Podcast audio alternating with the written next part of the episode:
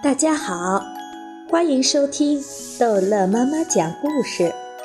今天逗乐妈妈要讲的是《淘气包马小跳》漂亮女孩夏林果之人在什么时候最美？以前夏林果看见马小跳总是爱理不理。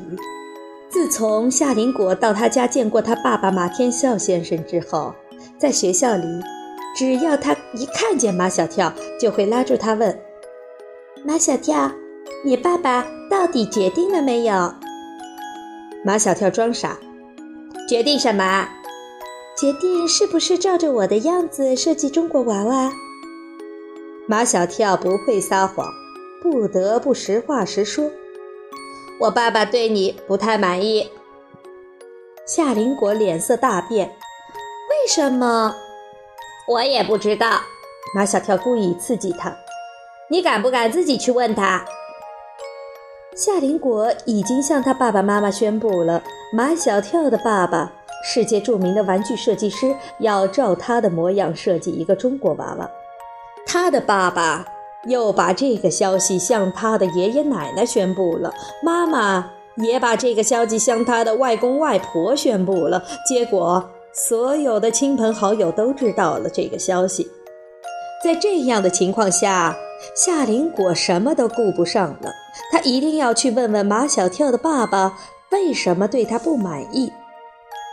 这种事情是瞒不过陆曼曼的，他心里高兴，却做出生气的样子。马小跳，怎么搞的？你爸爸怎么会对夏林果不满意？马小跳说。少管闲事！我和夏林果是好朋友，夏林果的事就是我的事。陆妈妈说：“如果你爸爸对夏林果都不满意，这个世界上还有谁能是你爸爸满意的人吗？”有，马小跳脱口而出：“谁？”远在天边，近在眼前。陆妈妈前前后后、左左右右都看了，在马小跳眼前的人。只有他自己。你是说我吗？就是你，马小跳说。我都怀疑我老爸的眼睛是不是出了毛病。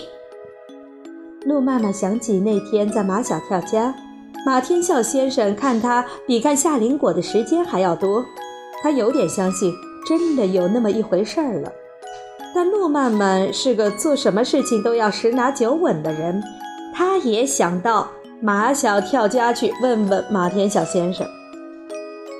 下午放学后，夏林果来跟着马小跳，陆曼曼也来跟着马小跳。马小跳对陆曼曼说：“你跟着我干什么？”陆曼曼说：“夏林果跟着你干什么，我就跟着你干什么。”马小跳说：“夏林果是夏林果，你是你。”陆妈妈说：“我是夏林果的好朋友，夏林果的事就是我的事。”夏林果突然对他俩大吼道：“烦死了！”夏林果生气的样子好可怕。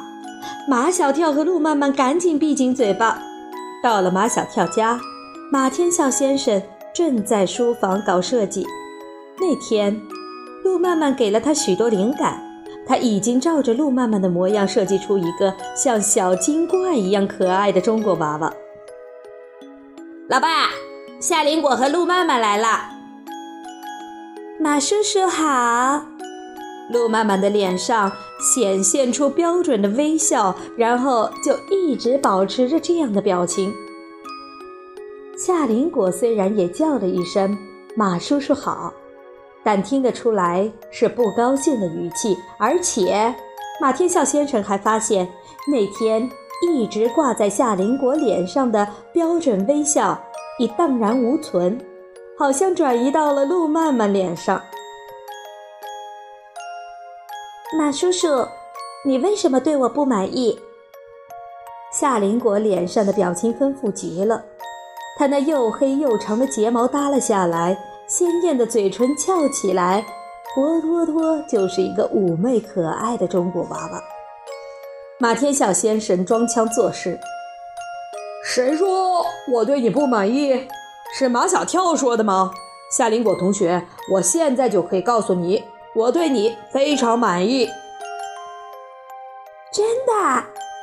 夏林果眉开眼笑，眉毛弯弯的，眼睛弯弯的，嘴巴弯弯的，跟那天一直保持着标准微笑的夏林果简直判若两人。老爸万岁！马小跳比夏林果还要激动，还要高兴。马天笑先生似乎已经忘记了路曼曼的存在，他的注意力一直在夏林果的身上。路曼曼叫了一声“马叔叔”，他的脸上还是那种标准的微笑。马天笑先生挺纳闷的，今天的路曼曼怎么跟那天那个小精灵怪一样的灵动的路曼曼判若两人？马小跳也觉得奇怪。等夏林果和路曼曼走了以后，马小跳问马天笑先生：“老爸，你身上是不是有魔法呀？那天夏林果见了你，一下子变成了另外一个人；今天路曼曼见了你，也一下子变成了另外一个人。”啊，那是因为他们都想把自己最美的样子做给我看，但是他们不知道。美是做不出来的，只有在最自然的状态下才是最美的。比如那天路曼曼，比如今天的夏林果。路曼曼和夏林果这两个在马小跳心中绝顶聪明的女孩子，为什么连这么简单的道理都不懂？是不是人在一些自以为关键的时候，反而会弄巧成拙？好，这一集的故事就讲到这儿结束了。欢迎孩子们继续收听下一集的《淘气包马小跳》的故事。